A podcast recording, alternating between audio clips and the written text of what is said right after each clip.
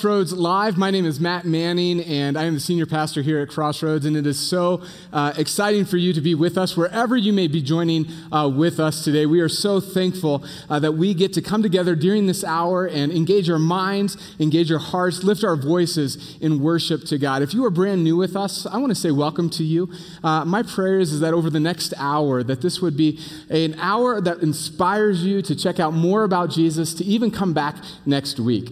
If you have your Bible, I would love for you to go ahead and turn to Luke chapter 8. It's where we're going to be today uh, as we continue our series in the Gospel of Luke. Now, if you are brand new to kind of the Bible and all of that, Luke is just one of the four accounts of Jesus' life uh, that we find in the scriptures. And we've been walking through kind of the middle section of this Gospel of Luke, really with the whole premise of this series being discovering and investigating the life of Jesus, considering the life of Jesus in such a way that we're able to answer kind of the big questions that we have when it comes to Jesus.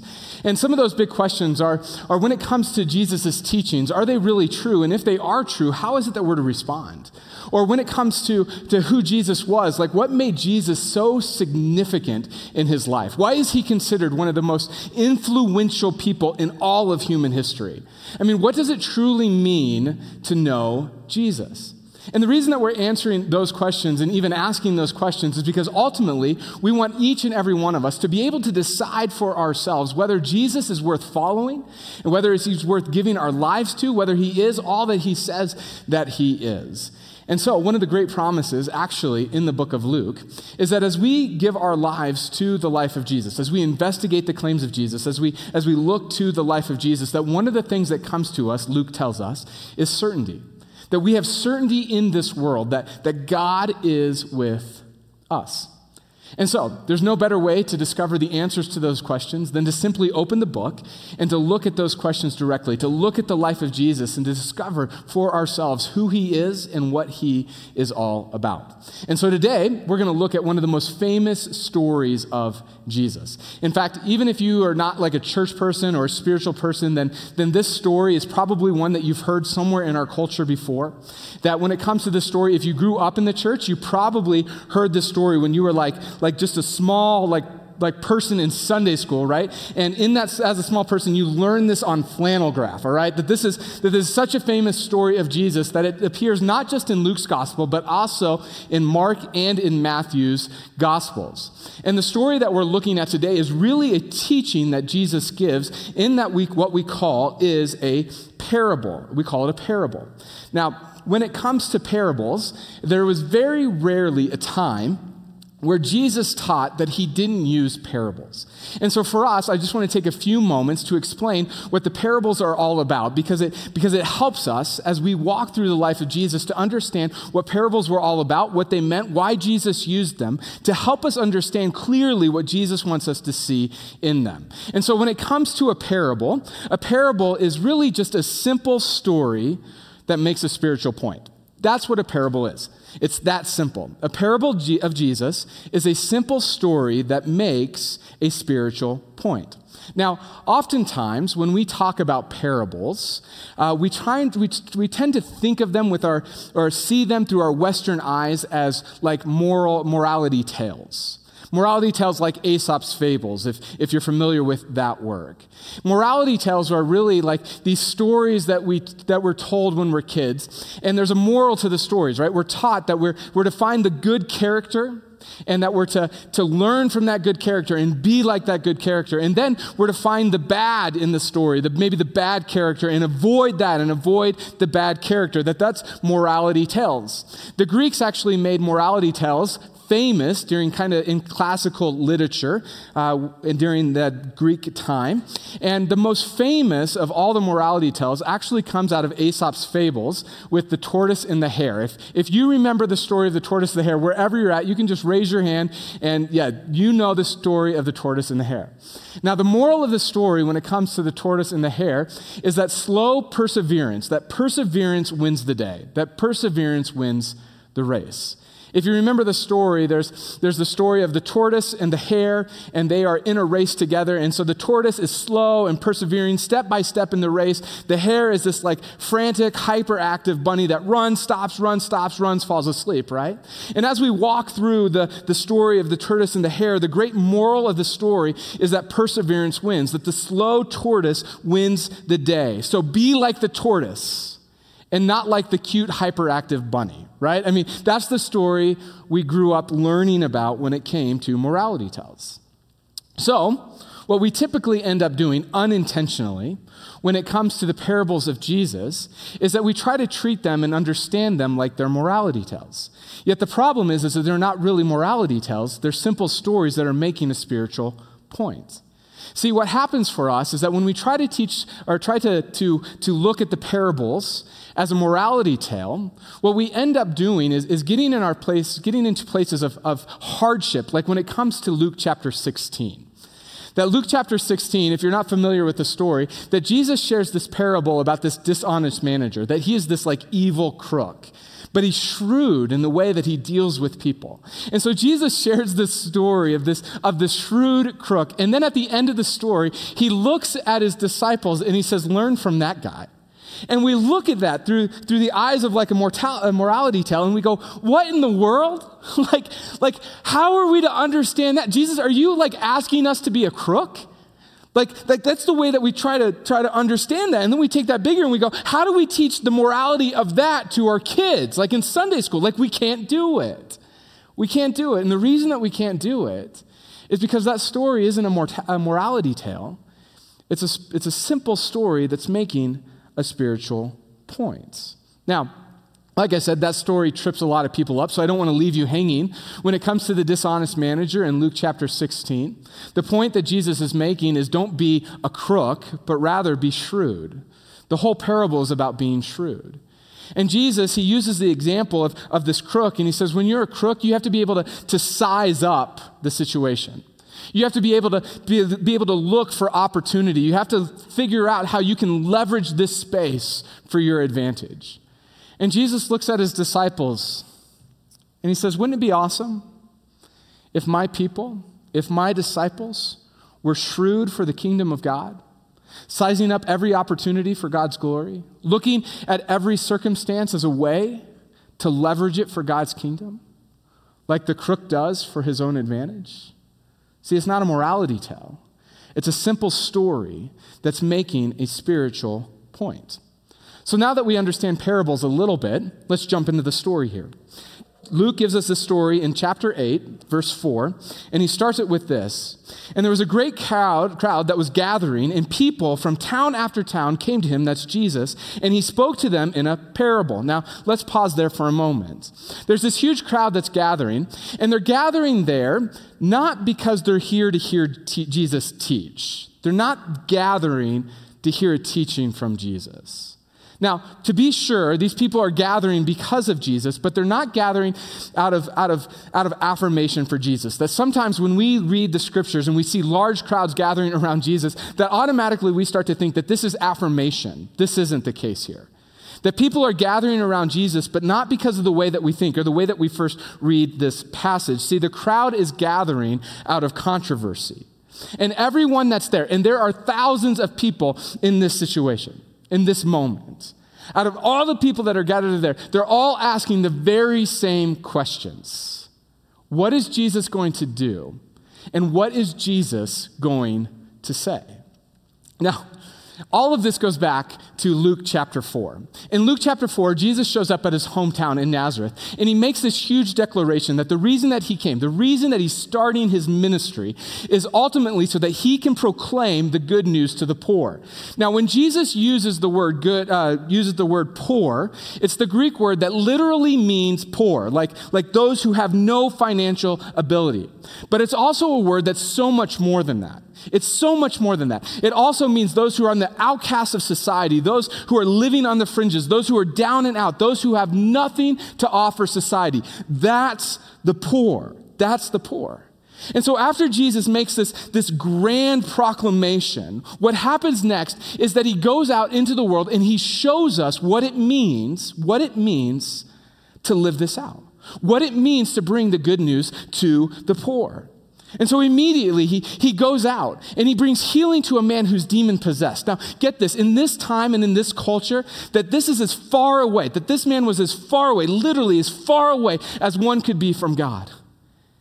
He's broken, he's lonely, he's living out on the fringes, demon possessed, and, and Jesus brings healing to him. After this, Jesus goes and he brings the good news to women. He brings them to women. Now, remember in this time, during this time in culture, women were nothing more than commodities. They were traded and bartered, they were sold, that that was their value in society. About 12 cows. They were nothing in society.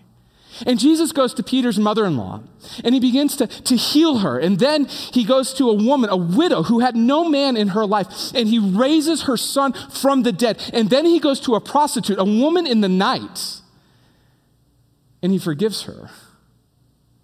After this, Jesus goes and he goes to those who are, who are physically, who have physical ailments. He goes to the, to the ones who were, who were considered poor. And the reason that the physical people who had physical ailments were considered poor is because according to Old Testament law, that if you had anything wrong with you, anything at all wrong with you, any physical ailment, that you were considered ceremonial unclean, which means that you could not worship in the temple, which was the center of society of, of Jewish custom. And so you were not able to, to be a part of that. And so if you had any physical ailments, that you were pushed to the fringes of society, and anyone who came near you and touched you, that automatically you then were now unclean if you touched them. And you had to go through all of these rites of passage to become clean yourself. That these were people who, who were literally on the outskirts of society, and Jesus comes and he heals a leper, and then a paralytic. And then after that, he, he heals a man with a withered hand. After all of this is happening, he, he goes to, to those who are kind of the downs and outs in society, the simpletons, to the fishermen, and he calls them as his disciples. Not the religious elites, not for the up and comers in society, not the who's who of, of the community, but to the simpletons, to the fishermen, to those who had been passed over in this world. And he says, You come and you follow me. And then Jesus, he one ups himself. He goes to Matthew, the tax collector, a traitor of Israel. And he says, Why don't you come too and be my disciple? That time and time again, through these four chapters, Luke shows us over and over again what it means for the good news to come to the poor what it looks like for the good news to, to be proclaimed to the people who are, who are down and out, pushed to the fringes of society, living on the outskirts, who had nothing to offer the poor. And while all of this is happening, speculation is running rampant in the culture. I mean, everybody's wondering is this the Messiah? Is this really the one that we've been waiting for? Is this the Savior? Is this the one that's spoken about in the Old Testament? And as all of that speculation is happening all over the place, you have the religious leaders of the day, the Pharisees and the scribes, trying to discredit Jesus at every single moment. See, they had no room for, for their antics, for Jesus' antics. No room whatsoever. That he was ultimately messing with, with the way that they understood the Old Testament law, and even more than that, he was messing with their lifestyle, which had made them very, very powerful in their culture. And if that wasn't enough, during this time, Jesus' own family starts to question his sanity. His mother and his brothers begin to wonder if, if Jesus is literally losing his mind. The tension is, is huge. And as all of that is going on, it's out of all of that that's going on that the crowds gather on this day. And the 12 disciples must have been like, like, this is it. Like, this is the grand moment that Jesus is going to use this rally to proclaim that he is the Messiah. I mean, come on. Conventional wisdom says when big crowds are here, you go all in. And the disciples in this moment, they're thinking, Jesus, just declare yourself as the Messiah, the son of David, the rightful king of Israel, and you lead this crowd, you lead these people into Jerusalem, and you claim your crown and liberate the people from Rome. Like, this is your moment. And it's with all of that tension, all of that speculation, all of that excitement, all of that controversy, that we stand in this moment. And Jesus looks out at the crowd and he shares with them a parable, verse 5. He says, A sower went out to sow his seed. And as he sowed, some fell along the path and was trampled underfoot. And the birds of the air devoured it. And some fell on rock, and it grew up, and it withered away, because it had no moisture. And some fell among thorns, and the thorns grew up, and it choked it. And some fell into good soil, and grew and yielded a hundredfold. And he said these things, and he called out, He who has ears to hear, let him hear. And when his disciples asked him, What does this parable mean? What, what is meant by this? So remember the situation. This huge crowd, thousands of people, have, have gathered around Jesus, and he shares with them a story. A story. I mean, can you imagine if one of our political candidates right now, or presidential candidates right now, got up at a rally and just shared a story like this? Like thousands of people have gathered to see them speak, and they stand up and they go, Let me just tell you a story. There was once this farmer, and he was sowing some seeds. And, and as he threw seeds, he, he threw some into the ditch or into the path, and, and, and it withered away. And, and others he, he threw into, into the rocks, and it had no water, and so it died. And he threw others into the thistles, and it had no chance of growing. But some of that seed, it, it actually landed in good soil, and it grew. For those who have ears, let them hear and then just walks off the stage. Like his political manager, his advisor, he would be going nuts. He'd be like, What did you just do? That you had a prime opportunity that thousands have gathered and you missed it. That's exactly what the disciples are asking in this moment. The question that they ask about Jesus when it comes to this parable is not, is not what did you mean by this? Like, help us understand the story. Rather, it's this kind of implication here where they're going, Can you explain that? Like, what was that all about, Jesus? Like, what are you up to? What are you doing? Jesus, this could have been like your Iron Man moment. That you could have stood before everybody and you could have stood up and you could have said, Listen, I've heard all of the speculation that's out there that maybe I'm the Messiah. And the truth of the matter is, I am the Christ. Boom, right? The crowd goes wild in this moment. But that's not what Jesus did. Jesus tells them a story. And that's the way that we're to understand verse 9. Like, Jesus, what are you up to? What are you doing? What was that all about? You missed it, man. And Jesus answers them in verse 10. He says, To you it has been given to know the secrets of the kingdom of God. But for others, they are in parables, so that they see, seeing, they may not see, and hearing, they may not understand. Now, this is a big verse about the sovereignty of God and, and his sovereignty in the process of salvation. And we believe in the sovereignty of God, we trust in the sovereignty of God. And Jesus looks out at his 12 disciples and he says to them, I didn't miss an opportunity you missed the point. And he begins to explain to them what this is all about. He reveals to them what's going on here. And he looks at them and he says, Look, this isn't, this isn't some coming out party where I'm declaring that I'm the Messiah, the Savior. It's not some morality story where there's a point for you to learn to be a better person. That this parable is about hearing and receiving the knowledge of the gospel. That's what this parable is about. It's about hearing and receiving the knowledge of the gospel. It's about hearing and yet not hearing, seeing and yet not seeing. It's about those people who, who think that they've heard, yet they haven't really heard. He explains this further in verse 11. Now, the parable is this, he says The seed is the word of God, and the ones along the path are those who have heard. Then the devil comes and takes away the word from their hearts so that they may not believe and be saved. And the ones in the rocks are, are those who, when they hear the word, receive it with joy, but these have no roots. They believe for a while and in a time of testing fall away. And as for what fell among the thorns, they are those who hear. But as they go on their way, they are choked by the cares and the riches and the pleasures of this life, and their fruit does not mature. As for that in the good soil, they are those who are hearing the word, hold it fast and, and honest and good hearts, and bear fruit with patience.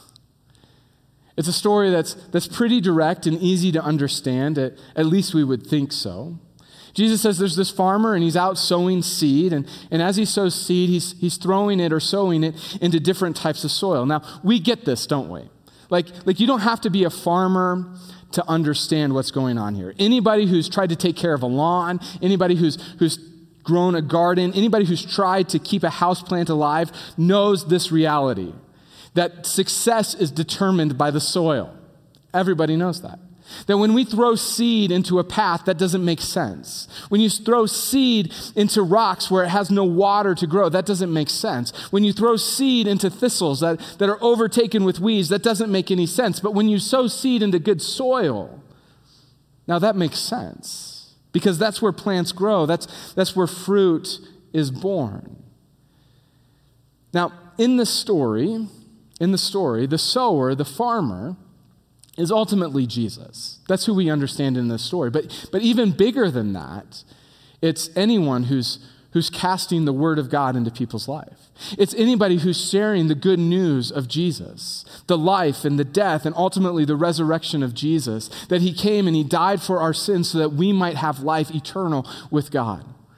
Anybody who's casting that seed, that's who the sower is in this story.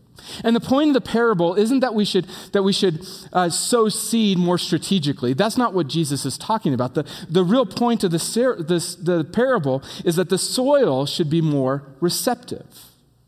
In other words, he says there's different kinds of hearing of people, like there are different kinds of soil. That there's different kinds of hearing where we receive the gospel, just like there's different kinds of, of sowing or soil that we put seed into. Jesus says when it comes to the first soil, it represents people who, who think that they they have the word of truth, but the devil snatches it away. That, that the word dies before it even gets out the door. Like it's, it's gone that quickly, it's gone in a moment. And then he points us to, to the second soil, and he says the second soil really represents a person who, who thinks they have the word of truth and true spiritual life and joy. But the reality is, is that they have no root that, that sustains them. They have no root to, to sustain them in the hard times when, when the trials of life come. That their faith can be categorized or, or described as superficial enthusiasm. And that that enthusiasm wanes when trials come into their life. And Jesus warns us that, that there might be people who, who look like they believe, and these people might look like they believe for a long season. But when the trials of life come, the loss of a loved one, a loss of a job, relationship fire, whatever it may be, when trial hits, the superficial enthusiasm fades. Now, if you need an example of, of someone that this might be, you have to look no further than the disciples, the 12 disciples of Jesus, and specifically that of Peter. That for three years, Peter walked with Jesus. He heard the teachings, he saw the miracles that he was one of the disciples who was the most enthusiastic for Jesus. But in the moment of trial, when hardship came, when Jesus goes to the cross, that Peter is confronted by a little girl. And so she says to him, Aren't you one of the disciples that walked with Jesus? And in that moment, all of the enthusiasm, all of, all of the excitement that Peter lived his life with fades in that moment. And he says, No, you have the wrong person. It's not me. Thankfully, in Peter's life, we see redemption later on in his story where he truly gets it and understands it. The third soil that, that Jesus speaks about is the person who, who thinks they have the word of God, but, but when the riches and pleasures of this world come, they, what they think they have isn't actually there. They fail to, to bear fruits. It's a hearing that happens, but, but as soon as fame or riches or pleasures begin to enter in, that all of a sudden there's this competing spots in their life where Jesus should be. Again, if you needed a, an example of, of this kind of person, you have to look, again, no further than the 12 disciples of Jesus. Just look at, at Judas Iscariot. That Judas, just like Peter, walked with Jesus for three years. That Judas saw the miracles, he heard the teachings. And yet, in Judas's moments, he gives all of that up for 30 pieces of silver. He gives it all up for the fame and the fortune of that moment in time. And he sells Jesus out to the religious leaders that ultimately lead to Jesus' crucifixion. And under the shame and the guilt, Judas ends his own life. Listen, when it comes to these three soils, we all know people who are like one of these soils. In fact, this might be the story of your life. One of these three soils may be the very story of your life. That you're a well meaning person who's heard the truth, but, but your heart wasn't ready to receive it for whatever reason. Your heart wasn't able to truly trust what was being revealed to you. But Jesus doesn't just leave us there, He actually takes us to a fourth soil. And he says, when it comes to this fourth soil, it's, it's a good soil. And it's, it's a soil that when seed is planted into it, that a plant begins to grow and, and fruit comes from it. That this is a person who hears the gospel of Jesus and receives it with saving faith, the type of faith that's not superficial, the type of faith that doesn't grow weary when the pleasures and the riches of this world come in.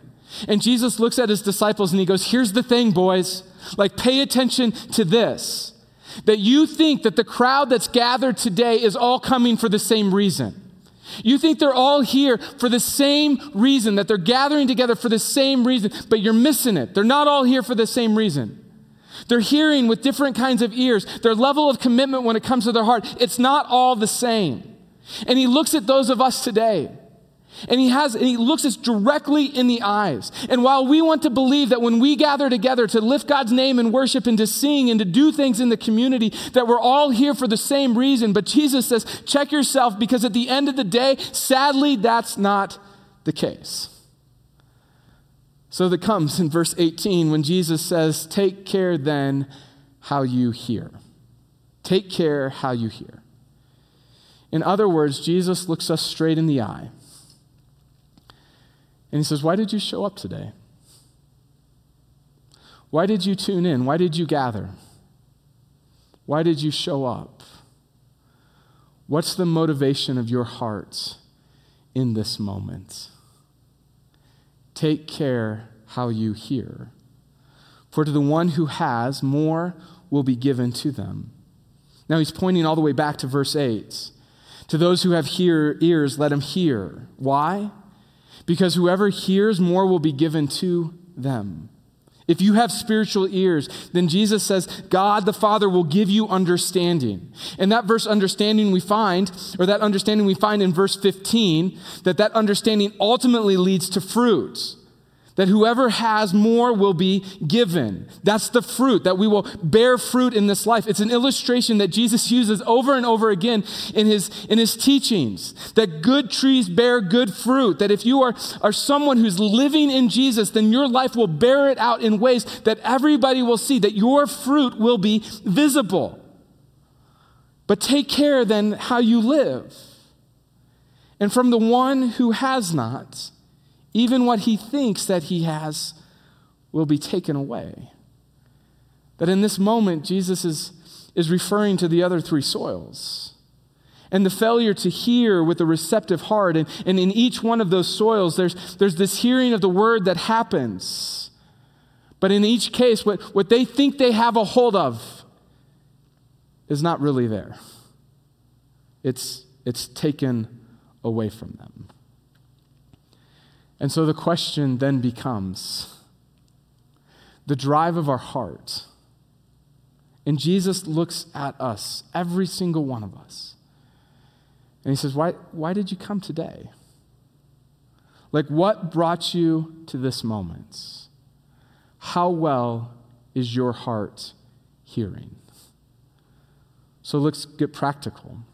Some self examination is, is in order here that Jesus says the level of receptivity that there is a level of uh, receptivity that defeats the evil in this world. That there's a level of receptivity, that when the trials come, your faith remains. That there's a level of receptivity that when fame and fortune and wealth come flooding into our lives, that we still look to Jesus. But Jesus turns it around and he says there's also a level of receptivity that when the hard times come, when riches come, when evil strikes, that instead of running towards Jesus, we run as fast as we can away from him. Jesus says, What kind of heart do you have? What kind of heart do you have today? And the way that we answer that question reveals whether we're really ready to listen to the word that God has for us in this life. And so, as we enter into communion, what I want to do is spend just a few moments praying that our heart is ready to hear what God has to say to us in this world, whether that be right now, or sometime this week, or sometime down the next couple of weeks. That as we approach communion together, that God would speak to us in a way that we would hear and that we would see and that we would understand the great truths. That's the kind of hearing that God wants for us. So I'm just going to ask for it. So if you would bow wherever you're at, let's pray together. Father, Lord, we come into your presence. And God, we pray, Lord, for the fourth soil kind of heart. The Lord that's receptive, the, the, the soil that's ready. God, that as we look at this parable, Lord, we understand that, that when it comes to, to throwing seed onto a path, that that doesn't make sense. That we understand when it, when it comes to throwing seed into rocks, that doesn't make sense. That when it comes to throwing seed into weeds, that that doesn't make sense. And yet, Lord, oftentimes, that's the level of receptivity in our hearts for when you speak to us. And so, Lord, my prayer today is that you would help prepare us well. Lord, that you would help prepare our hearts, the soil of our hearts, to hear what you have for us to hear. Lord, and for some today, Lord, you may be whispering. You may be whispering in their ears that you are God, that you are their Savior, that you came and, and died for them so that they might have life. Lord, for others, you, you may be whispering in their, in their souls today that the path that they're going down on this life leads to destruction and heartbreak and harm. To run away from that and, and to run back in, into your arms. Lord, for others, Lord, you may be whispering into their ears not to chase the pleasures and the riches of this world that, that ultimately will leave us dry but to come to the fount of, of everlasting water. God, the only way that we hear those truths in our lives is to make sure that our heart is receptive today. And so, Lord, I pray for that kind of hearing in our lives. Lord, I pray for that as we approach the table of communion today. It's in Jesus' name I pray. Amen.